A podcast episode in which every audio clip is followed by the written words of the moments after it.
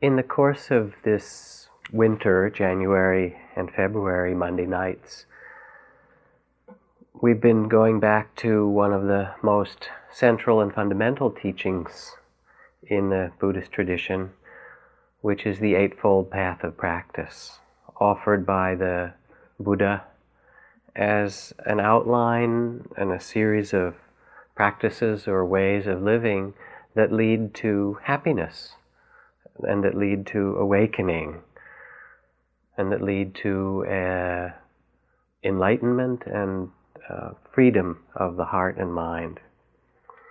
And we began some Mondays ago, some weeks ago, speaking about right understanding or wise understanding, the potential that we each sense for greater compassion, for greater presence, for greater freedom.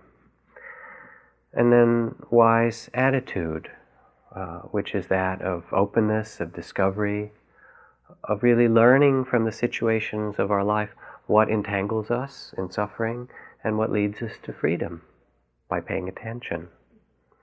And then the ground of practice, uh, the necessary ground of compassion, we talked about what's called right speech or wise speech, wise action, which in some ways, quite simply, are the actions um, that don't harm other beings, the actions of compassion. Because it's very hard to have any kind of spiritual path if it's not founded on a fundamental integrity and compassion. As I said a couple of weeks ago, it's pretty hard to meditate as well after a day of killing and stealing and lying. It doesn't work terribly well to put those together. So, this evening, the next step of the Eightfold Path is called right livelihood or wise livelihood. And it's one of the factors of enlightenment, one of the qualities of an awakened life that the Buddha put in his very first teachings. What does it mean, this wise livelihood? How are we to understand it? It said in the Buddhist texts when the noble disciple, and the noble disciple means you, the sons and daughters of the Buddhas who may have forgotten their heritage, but when they remember, when we remember our oh nobly born, who we are, practices, they avoid wrong livelihood and cultivate right livelihood. And what is wrong livelihood or unwise livelihood? It is livelihood that causes harm through deceit, treachery, trickery, that is involved in killing or stealing, that harms in any way the traffics in weapons, that traffics in exploitation of others, human beings. And instead, what wise livelihood is, or right livelihood, is those qualities, says the Buddha, where one makes effort to dwell attentively and compassionately with the circumstances of this world and to contribute in a wholesome way or in a wise way to oneself and to one's community. In a different text, the Buddha is asked to list the blessings of a human life. And he starts with some very simple ones to associate with good friends and not those who are foolish, to reside in a suitable location, to have acted in the past in ways that are beneficial or good for oneself and others, to be well spoken, to be trained and well educated, to be skilled in a craft, to be highly disciplined. These are blessings. To care for one's family, one's community, to engage in a blameless occupation. These are the blessings of human life. And then he goes on to talk about the other blessings of compassion and loving kindness and awareness and liberation. So, those are some of the teachings about right livelihood or wise livelihood. And how, what does it mean in a more immediate sense? One of the things that I love about going to India is that when you take a taxi in India, those little Indian taxis, um, almost all the time, not only do you get into a taxi, but the taxi is also a little bit of a temple because there's an altar and there's a picture of Krishna or Shiva or Saraswati or Kali or Durga or or one of many other forms of God.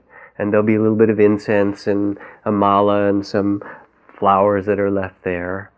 And there's some way in which the taxi is a conveyance to take you from one place to another, but there's another way in which also it carries the prayers of that person who is driving it, which of course in India you also need just to get from one place to another, given the way that people drive and the crowds, even worse than our Bay Area streets.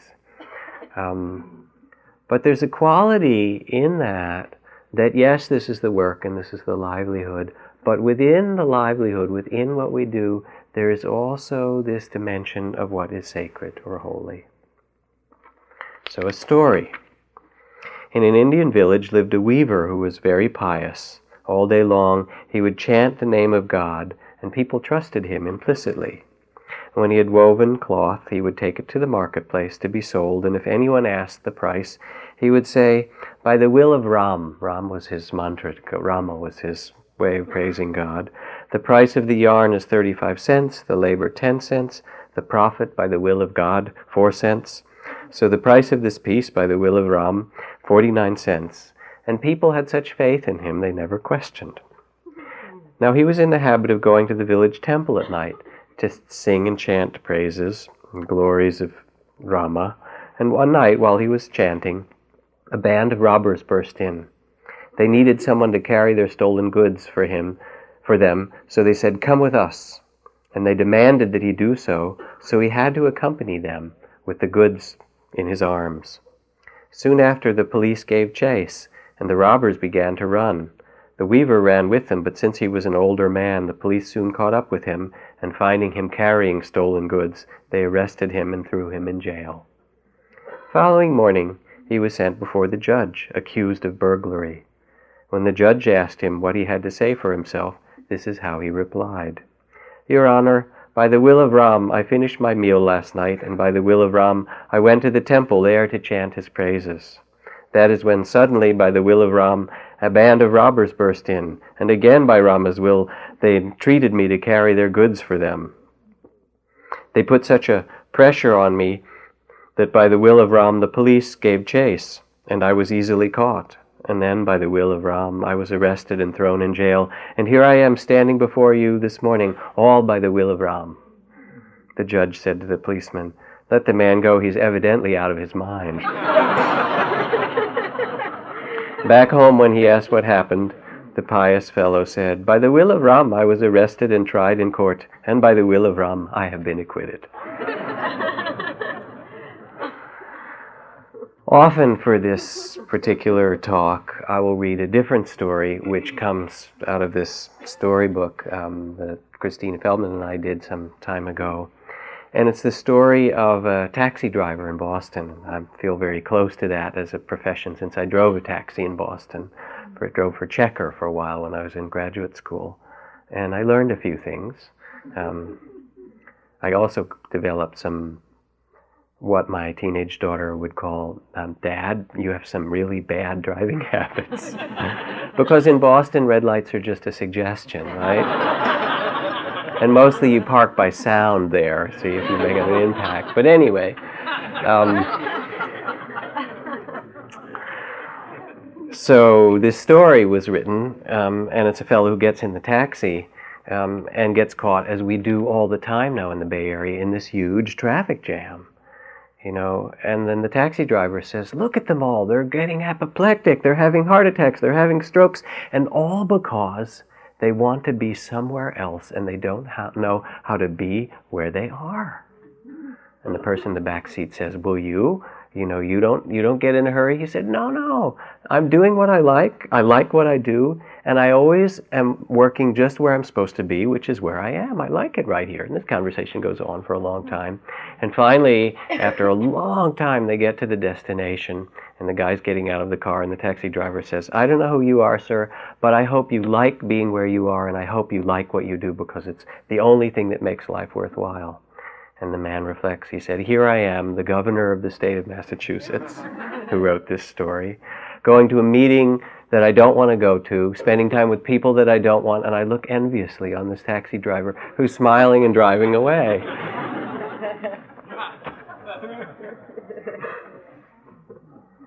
so, what is wise livelihood? In one dimension, the aspect of compassion or integrity, as we said, or as the Buddha said, is to make a livelihood in such a way that doesn't harm other beings, not to deal in drugs or weapons or exploitation. The Buddha goes on to find work that is honest, sincere, legal, used to awaken oneself and others. Now, it's pretty confusing in these times not to deal in drugs or weapons and so forth, because the US, our country, is such a major exporter we are the largest exporter of weapons on the face of the earth.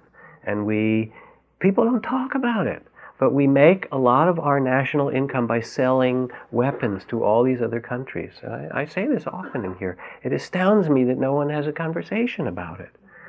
Um, and then we wonder why the world isn't safe or why there isn't enough to eat when a trillion dollars a year or something is spent on weapons. Um, Václav Havel, after he got out of prison in Czechoslovakia, the poet and activist, and was made president of the Czech Republic, like Nelson Mandela in South Africa. Um, one of the, the first decree that he made is that Czechoslovakia will no longer export arms. It had an arms industry. Um, and that caused a rupture and a separation of the countries because Slovakia had a big part of the weapons factories, and they withdrew. And there are now two countries, the Czech Republic and Slovakia. But he said, I will not be the president of a country that makes its living by creating weapons and selling them to others. We live in a society where livelihood isn't questioned in that way, where growth isn't questioned. You know, we just have to have more and do more, and our gross national product becomes the gross thing rather than how we live. And then there is the kinds of exploitation of environment, of human beings, of community, when work gets to be production oriented and not people. As it said, the tribe is lost when every day the sun rises and nobody sings. You know, and there's not a lot of singing going on and when you go out on 101 in the morning on the way to work. Maybe, but I don't see a lot of it when work when when that becomes our orientation and livelihood is made into again a kind of a grim duty or based on greed or power and, and so forth. Another story for you. A 14 year old boy announced at dinner one evening he'd been chosen to teach his class the next day. His father who was an expert in instruction methods for the business community seized this occasion to give his son the benefit of his experience. This is the way we go about telling our contractors, son, he said. First, we choose objectives made up of action, situation, and level of performance. Now you decide ahead of time what action you want your students to perform, in what situation you want them to perform it, and how well you wish them to perform. And remember, all education must be directed at performance, performance, performance, the bottom line. The boy wasn't impressed. All he said was, It won't work, Dad. of course it will. It always works. Why wouldn't it work? Because, said the young fellow, I'm supposed to give a class on sex.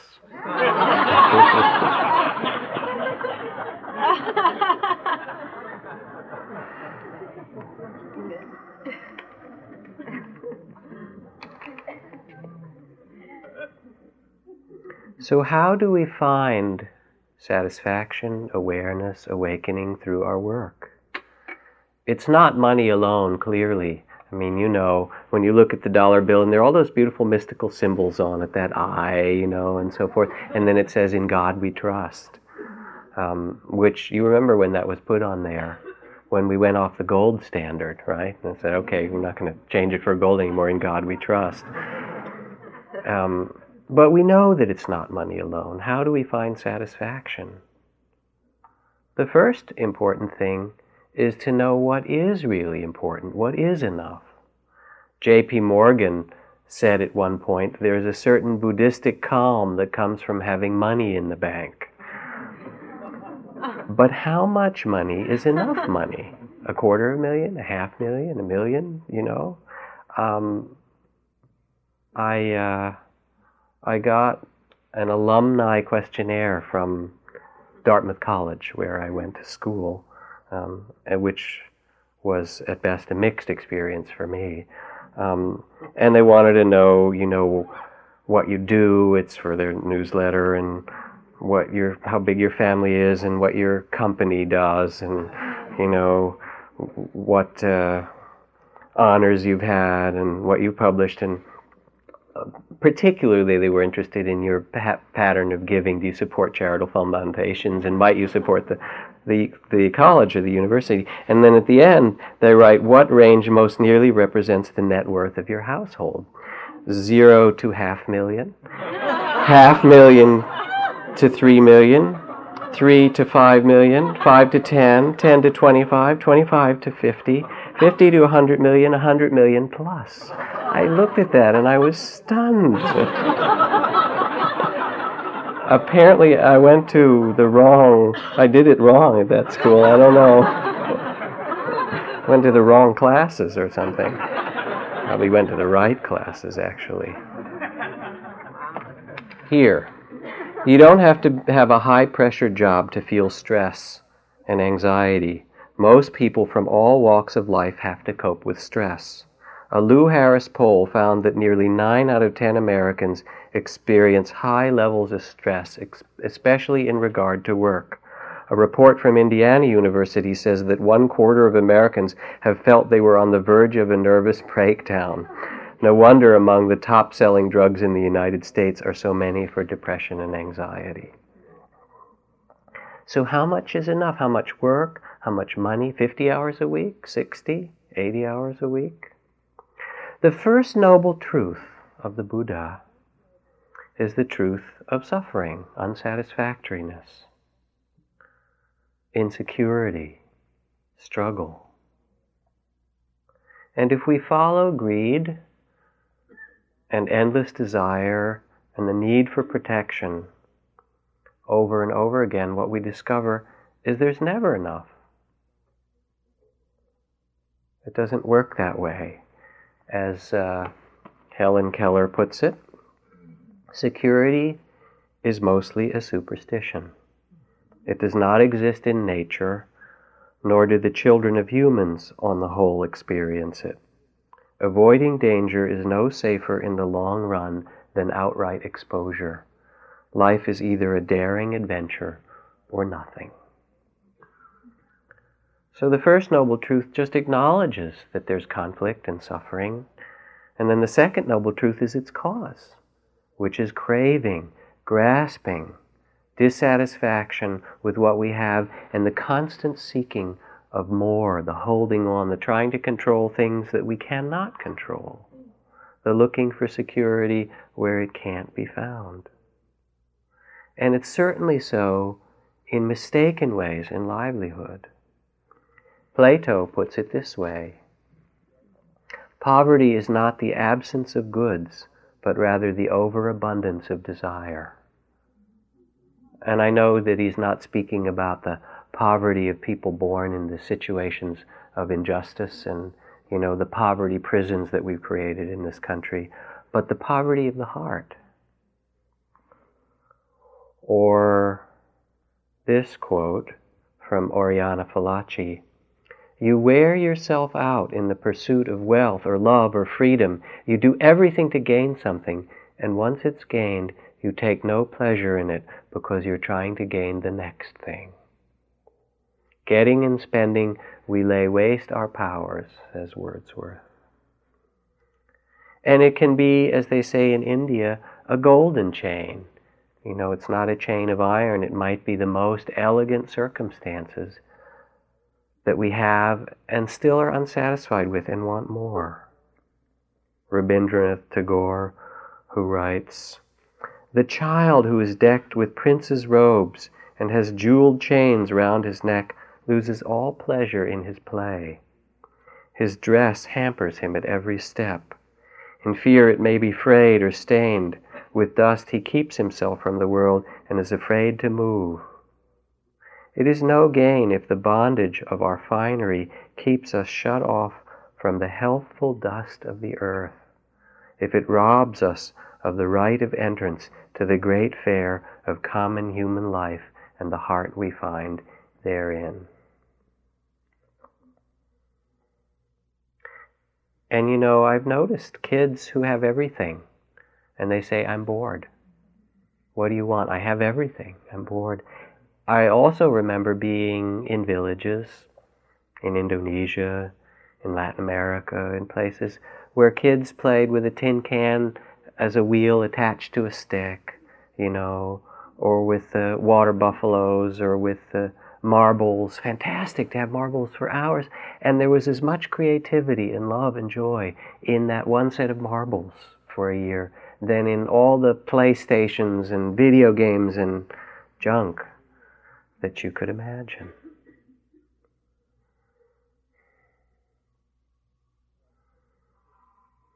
Now, because this has been an election year, you remember that?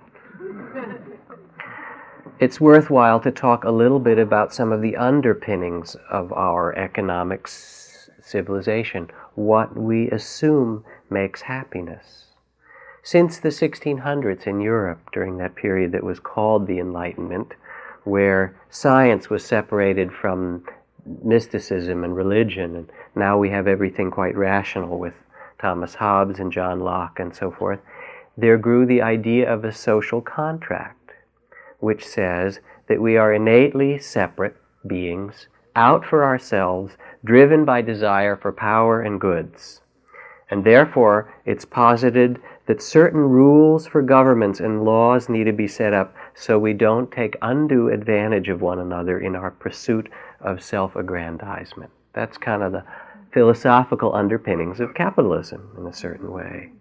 It's true. Here's Sigmund Freud's commentary on it.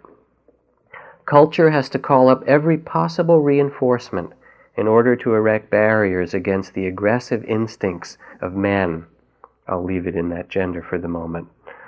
Its ideal command to love one's neighbor as oneself is really justified by the fact that nothing is so completely at variance with original human nature as this. Thank you, Sigmund. So he has, he has a relatively dark view of our nature, to say the least. And yet, the truth is that that, what you might call an amoral view of our human life, um, forgets the necessity of care and virtue for us simply to live together in community. And James Madison wrote about this when he said, No amount of checks and balances, no form of government can render us secure to suppose that any form of government will secure liberty or happiness without virtue in the people, without good hearts in the people, is a chimerical idea. It simply can't happen. It doesn't come from the government, it comes from the hearts of humans. Or from another economic um, analyst, Thomas Macaulay, who writes about the, how the ends of empire happens, you know, when the barbarians are coming, the Vandals and the Goths, and continues, only this time the barbarians are not at the gates. The barbarians have been running the country for some years now. So, what does this have to do with wise livelihood? To follow the way of the Dharma, to follow the way of the heart, of the spiritual teachings of life, often means to swim upstream, to go against the current of the forces around us. Because happiness in the Dharma, Dharma is a Sanskrit word which means truth or the law, the Tao, the way things are. Happiness in the Dharma comes not by possession, and not by accumulation, and not by oneself alone. Doesn't mean you can't have things, but if that is the meaning of your life, you won't be happy. Possession, accumulation, self alone. Happiness comes by interconnectedness, by generosity and respect and the honoring of all life. So that when you begin a meal in the Zen community, you start with a chant 99 laborers made this food. The labors of the sun and the rain and the earthworms and the bugs of the soil and the farmers and the laborers who hand picked that food and the laborers who drove the trucks to the market. Or as it says in the Tao, the wheat relies on the rain, the sail relies on the wind, and I, a merchant, rely on the customers. We rely on one another, and the truth is that we're not independent, we are interdependent. Otherwise, there is tremendous suffering. From Alexis de Tocqueville It is possible to have outer liberty and still be enslaved. He wrote this 160 years ago or something like that. The time may come when men are carried away by the pursuit of wealth to such an extent that they lose all self restraint, and in their exclusive anxiety to make a fortune, they will neglect their chief business, which is to remain their own masters, the masters of their spirit or their heart.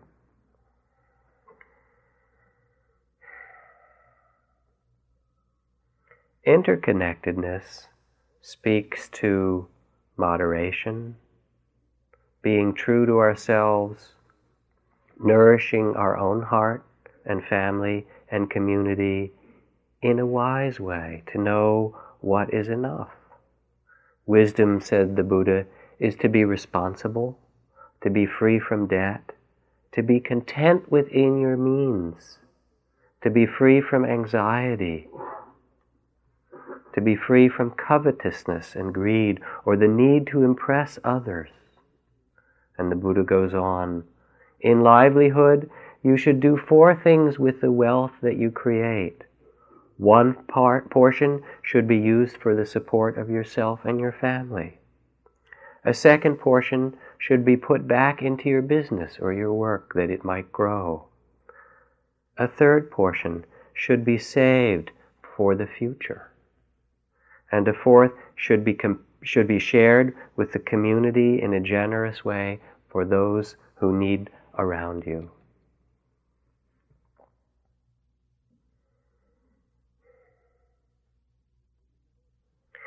It's so important if we really want to live a wakeful life. We spend so much of our time, quote, working, to begin to really pay attention to it. Aldous Huxley put it this way He said, An idolatrous religion is one in which time is substituted for eternity. Future time in the idea of progress and gain is like the devil's work demanding human sacrifice on an enormous scale. The idol, the idolatrous religion is one in which time and gain is substituted for eternity. So, wise livelihood or right livelihood in the positive sense means living in the eternal present, being where we are, like that taxi driver. Do not pursue the past says the Buddha. Do not lose yourself in the future. The past no longer is, the future has yet to come. Looking deeply at life as it is here and now, the practitioner dwells in stability, in ease, and in freedom. Not enslaved by a single thing, it is possible to put aside fear and craving. The result is a life of peace and joy. And this is, although it sounds somewhat philosophical, if you will, or maybe poetical, it's really instructions for wise living from the Buddha.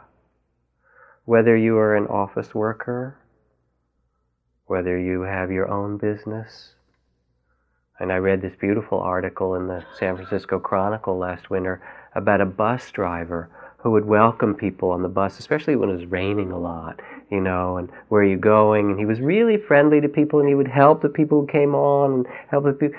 And he became really popular on his bus route. People would want to wait for his bus. You know, because the day was difficult. And here was the bus driver that remembered them, asked them how they were doing, and really wanted to know the answer. Zen Master Soensanim, Korean Roshi, friend of mine, and um, the founder of a very large um, community of temples all around the world. When he first came to the West as a young, youngish Zen master, didn't speak very good English, didn't have any students, decided, I come to America, I come to teach. Very, not much English, only a few words. But he didn't, you know, have any students and he needed money. What to do? He said, So I get a job. I work in a laundromat. He said, This good, this good meditation. You know, putting clothes in, taking them out, after the ecstasy, the laundry. This is an ad, actually, right? Fixing the machines when they break. He did it in Providence, Rhode Island, right near Brown University. So here he is in his Zen robes in there, working in the laundromat, cleaning the floor, and so forth. Students are coming in. He tried to talk to them. They say, What are you? He said, Oh, I Zen. I Zen. Sit, sitting, sitting, Zen. You know, very, very little language. And gradually, the students became interested, though they would go down the laundromat, wash their clothes, and he'd say, Ah, you come sit. Ah, clothes washing, you sit. Ah, we sit together, right? They would sit for a little while, right? And slowly, slowly, a community collected around him, you know, and they were having the laundromat was like the Zen, Zendo, right? and then after a while, more people came and they said, Oh, we must get a place. And he got his first little Zen center you know, and after a while left the laundromat and he, they said, oh, we have to support you. We need a real Zen teacher and so forth. And then it grew to a hundred centers around the world and so forth. But the spirit of it was that possibility of bringing wakefulness and care to whatever work is given to us. And that is really the centerpiece of wise livelihood after we stop harming others the idea isn't to have a perfect job. That's kind of an American myth, like the perfect marriage, right? Or the perfect man or the perfect woman. Forget it, right? It's like Barbie or something like that. Instead, it's to find the livelihood, the best livelihood that you can. That's all. You don't always get to choose. And then to do that livelihood as if it were your temple. And when we were in the monastery, we swept the paths, we cleaned the toilets, we cleaned the huts, we built new huts, we went to meetings with the monks. I mean, it wasn't so different. You have to live a life. We had to wash the dishes and bowls and so forth after the meals. So the idea isn't that you're going to find the perfect, always interesting, wonderful job. Have you noticed, those of you who meditate regularly, how boring meditation can be. I mean, let's face it, it's really not all that interesting sometimes. Breath comes in and the breath goes out. There's another one of those same damn thoughts. The same one's coming again. You know, and then you complain, well, my work is boring. The monastery is boring. It's supposed to be, actually. The idea isn't to make it, oh, now it's Disneyland, every day something new, and, you know, you take a new ticket. But rather to refine our attention so that every day becomes interesting in its own right. And every person we meet becomes interesting in their right, not because of some idea we have, but because the immediate present moment is actually alive. It becomes the place of our practice. And it's the perfect place to learn patience, your work, to learn compassion, to learn truthfulness, to learn steadiness of heart, all of what are called the perfections of a Buddha, it is your temple, wherever it happens to be that you work. To make it one's practice. How to do it? Practice there. Try loving kindness meditation, those of you who do it. Try it with the people that you meet. Try it in your meetings before you start to talk. Just sit and do a little metta inside. I don't mean be weird about it. You don't have to let anybody know. But inside, a kind of blessing for each person or the people who come in the door. But what if it's difficult? What if they're difficult people? I remember when Ajahn Jumnian, the Thai forest teacher that comes every year, was here, and the staff really wanted to meet with him because they were overwhelmed, especially in the front office. So we get six, seven, eight hundred phone calls a day. What should we do? And there's so many different demands, and it's too much. How do we practice with the telephone? He said, well, when the phone rings first, you let it ring three times. Buddha, Dharma, Sangha, you take a couple of breaths. Center yourself with each breath. Okay, now you're centered. Then you pick the phone up. You say hello. Then someone speaks.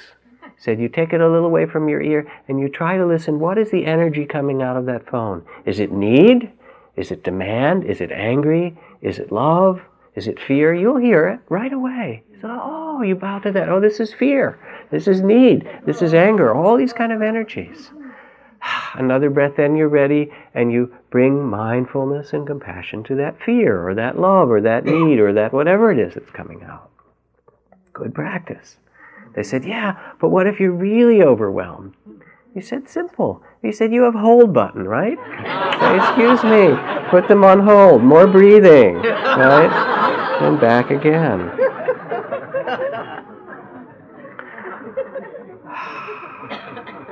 From Thich Nhat Hanh, he talks about the two ways to do the dishes, remember? You can either do the dishes to get them done, or you can do the dishes in order to do the dishes.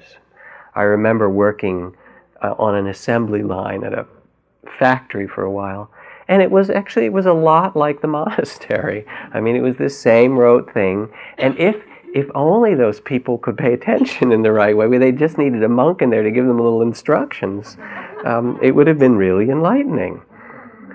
The idea isn't that it's supposed to be a certain way, because that's not how life is given to us. It isn't. But to take what's given to us of necessity and of our connection with the community and work with it as our temple. So, important principle. Where's that first principle I wrote down here? Second. Oh, yeah. Living in the present. That's right right livelihood. Forgot it. I was so much in the present, I couldn't find that. Second, right livelihood. Using it really, using it as a means of awakening.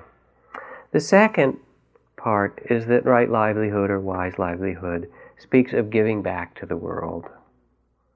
As human beings, each of us has a deep longing to give to the world. Our creativity, our labor, our gifts, to be of service, to have a skill, as the Buddha says, to, to have uh, work. It's a great blessing. And it used to be in the village cultures, again, the places that I've lived in Asia or Latin America or other such places, in African villages and so forth, everybody was needed to do something. And it's so important to be needed by your community there is a very great sorrow that comes for those who are unable to work and unable to give, un- unable to care for themselves and others, or unemployed.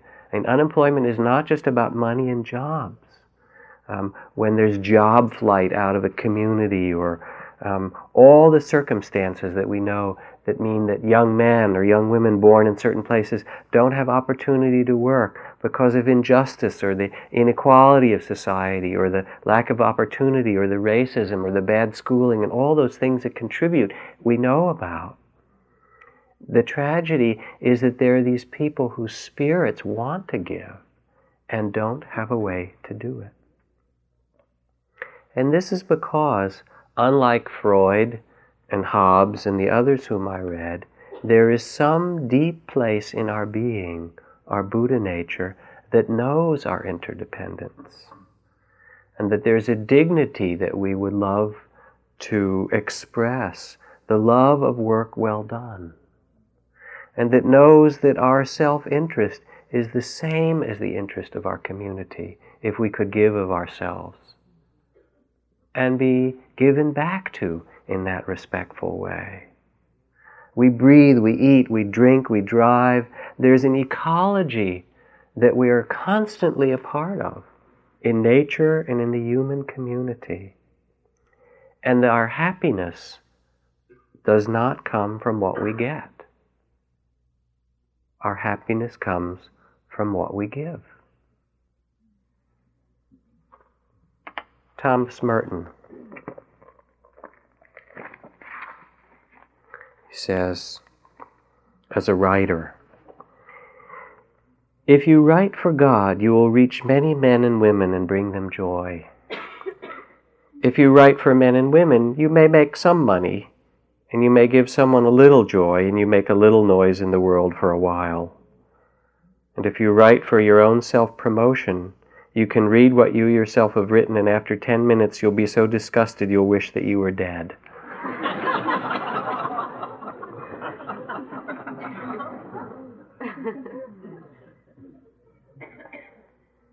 The happiness comes not from what we get, but from what we give. And this means in the end that right livelihood is not about the perfect job and that kind of myth, but the perfection and the freedom of our inner spirit. And taking responsibility to be here as a human being and to choose as best we can what's available to us and make it our temple. The Spanish proverb Choose what you will and pay for it.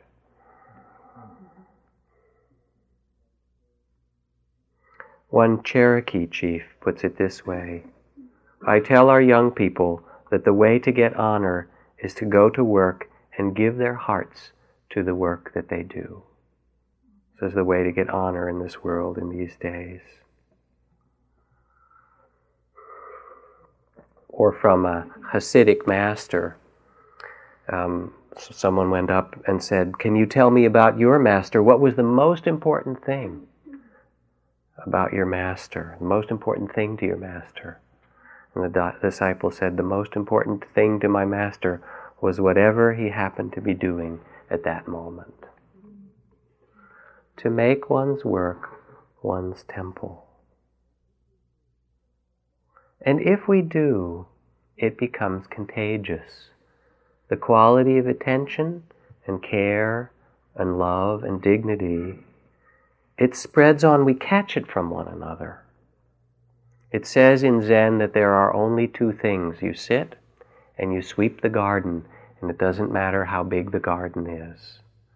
So you center yourself in meditation, make a place of stillness and compassion, let your heart open to the connectedness with all things, and then you get up from your seat and you move into the world and express that understanding in this great temple. So I like, of course, to talk about the toll takers on the Golden Gate Bridge. Because periodically and regularly I run into very wonderful people there who are welcoming you to the city of St. Francis with such generosity. And they really look at you. I mean, all these people coming in. There's a kind of fantastic welcoming that's there. And it comes not so much from what we do again, but the spirit with which we do it. Somebody the other Monday night came and gave me this picture of these two little tiny premature infants in a in a uh, what do you call those things where they keep incubator, um, and it's part of an article called the Rescue Hug. Apparently, there was um, twins fraternal twins, a boy and a girl that were born, um, quite little, and uh, one wasn't expected to live. Um, she was small, and uh, the heart rate and the heat weren't regulated, and so forth. And one of the nurses in the hospital fought against separating the babies and put them together in the incubator. And immediately they snuggled up against one another and hugged each other. And within hours of doing that, the smaller baby's heart rate stabilized and her temperature rose to normal, and she made it just fine. That's how contagious it is.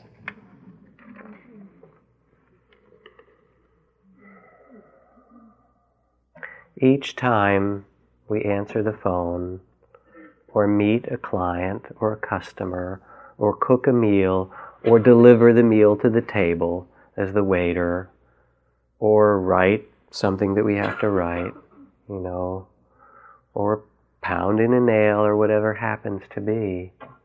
We can, if we pay attention, make that our meditation. And if we do, we will find in it a certain joy and beauty.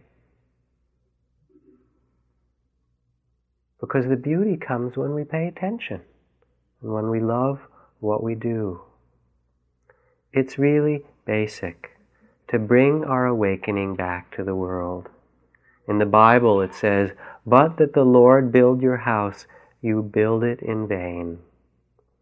So that in the end, right livelihood means being where we are, not harming others, tending to it as a temple, as a place of awakening. And even more deeply, it becomes an expression of our enlightenment. It is an expression, a ritual of our tenderness, because we are awakened, and we are. We know this in ourselves.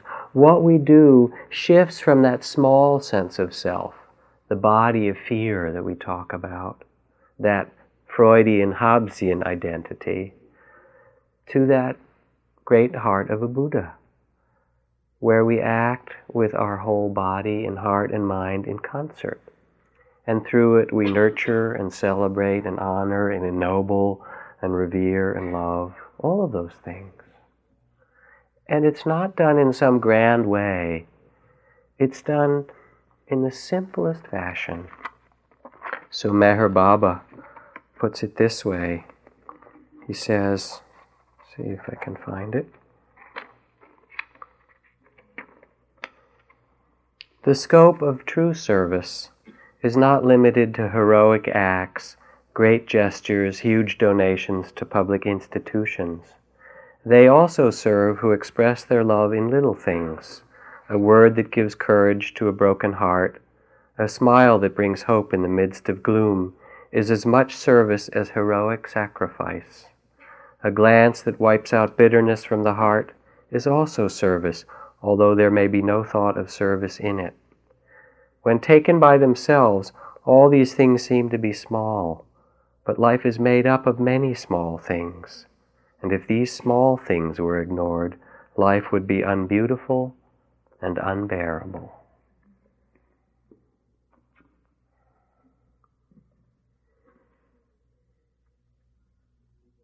Joseph Campbell.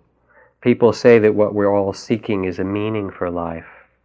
I think that what we're really seeking is an experience of being alive, so that our life on the physical plane of this earth will have resonance within our innermost being, so that we can actually feel the rapture of being human.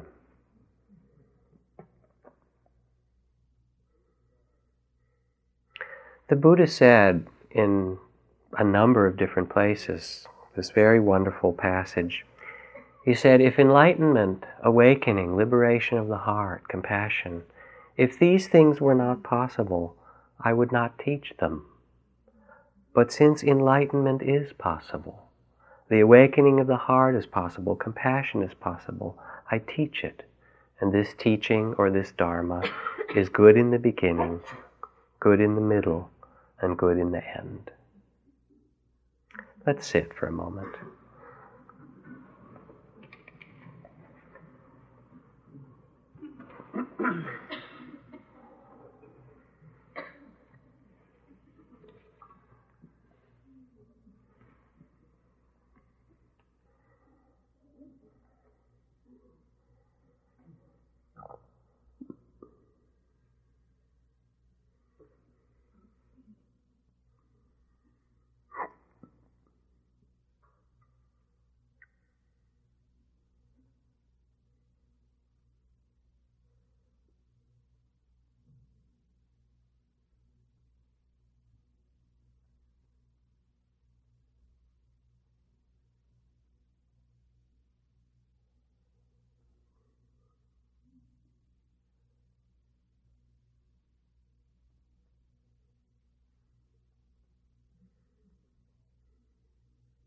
As you sit quietly, ask for a little bit of reflection. How might you make the livelihood, work of your own life more of a temple? How might you bring the quality of sacred presence to that which you do as livelihood?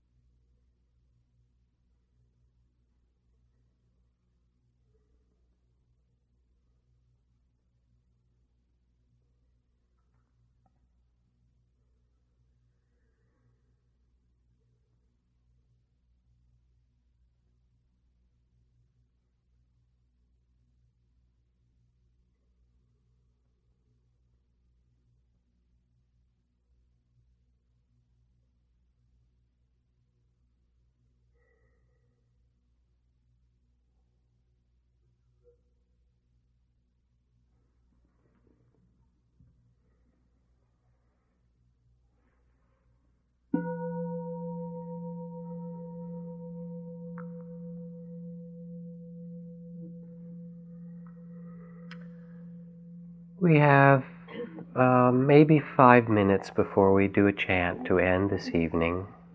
So I'd like to ask you a question. Um, as you did that reflection, or maybe as you remember those things that have helped to make the livelihood you do be a place of awakening, what have you done? What have you learned? What works for you? I'm looking for hints from the collective understanding here. Few people? Yes.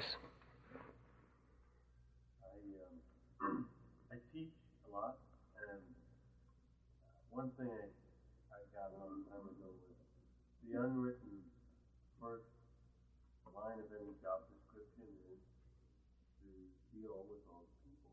Hmm. And um, when I work with young people and teach, uh, I always try and remember that while I may be teaching one subject or trauma, something that I want to uh, enhance their self-esteem. Hmm.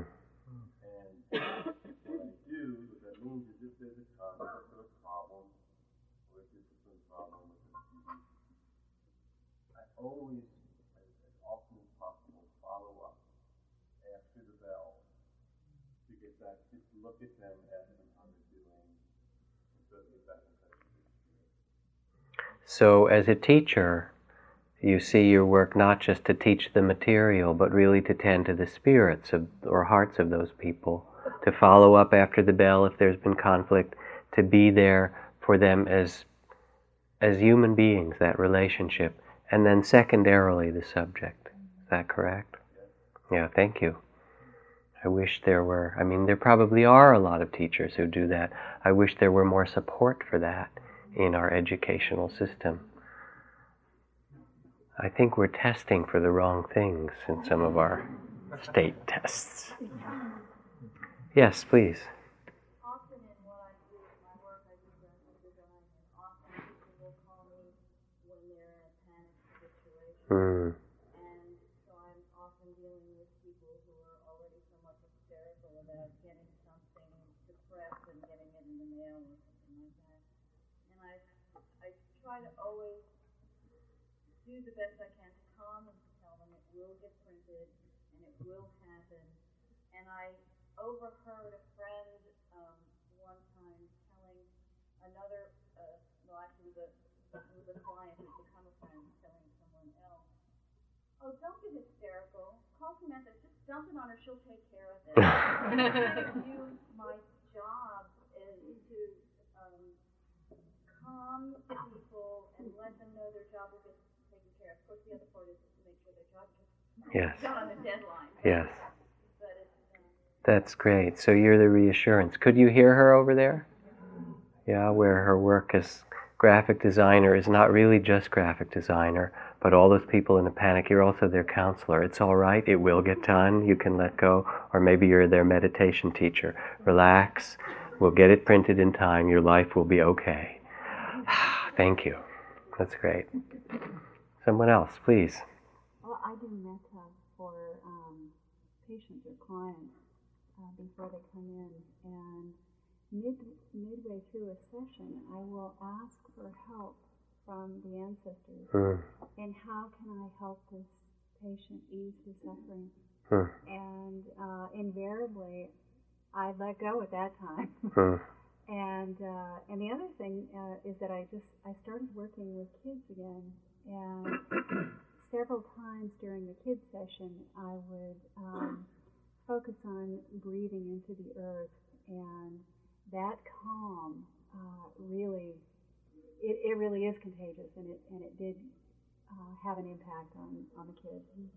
So she first she does loving kindness meditation with the clients and patients that come before they even come in the door, taking some minutes to just vision them, center, and and wish the intentions of the heart. May they be well. May they be at peace. May they be safe, and so forth. And doing that when she's with them, and then partway through her time with the people, she'll stop and do a kind of prayer. May the ancestors, the Buddhas, the the spirits that um, have been here long before me, may you give me guidance, may you support me, um, in knowing how to be of use to them and to relieve their sorrows. And um, things come. She lets go and good things come. She finds that also working with children. Thank you. Just maybe one more. Please. I try to under promise and over deliver. Mm. That way everyone. I try to under promise and over deliver. And that way everyone is delighted. There's a little Zen story where someone was working on the, you know, building the Zen center and the Zen master came out to say, How is it going? And the student said, Well, it's, it's coming along fine. It's almost all finished up. All that there's left is just a few details. And the Zen master looked really perplexed and he said, But details are all there are. All right, a little chant for the evening. And the chant is simply the single sound ah, which is the seed syllable in Sanskrit of the first sound, the last sound, um, and more fundamentally the sound of opening or letting go. So we'll just sing ah for a little bit, and you can feel it in your bodies what it's time to let go of. Because coming here, it's not so much you come to get something, this is really the place to let go of stuff as best you can. Sitting, letting go, so that you can be open and keep that beginner's mind when you go back. Ah.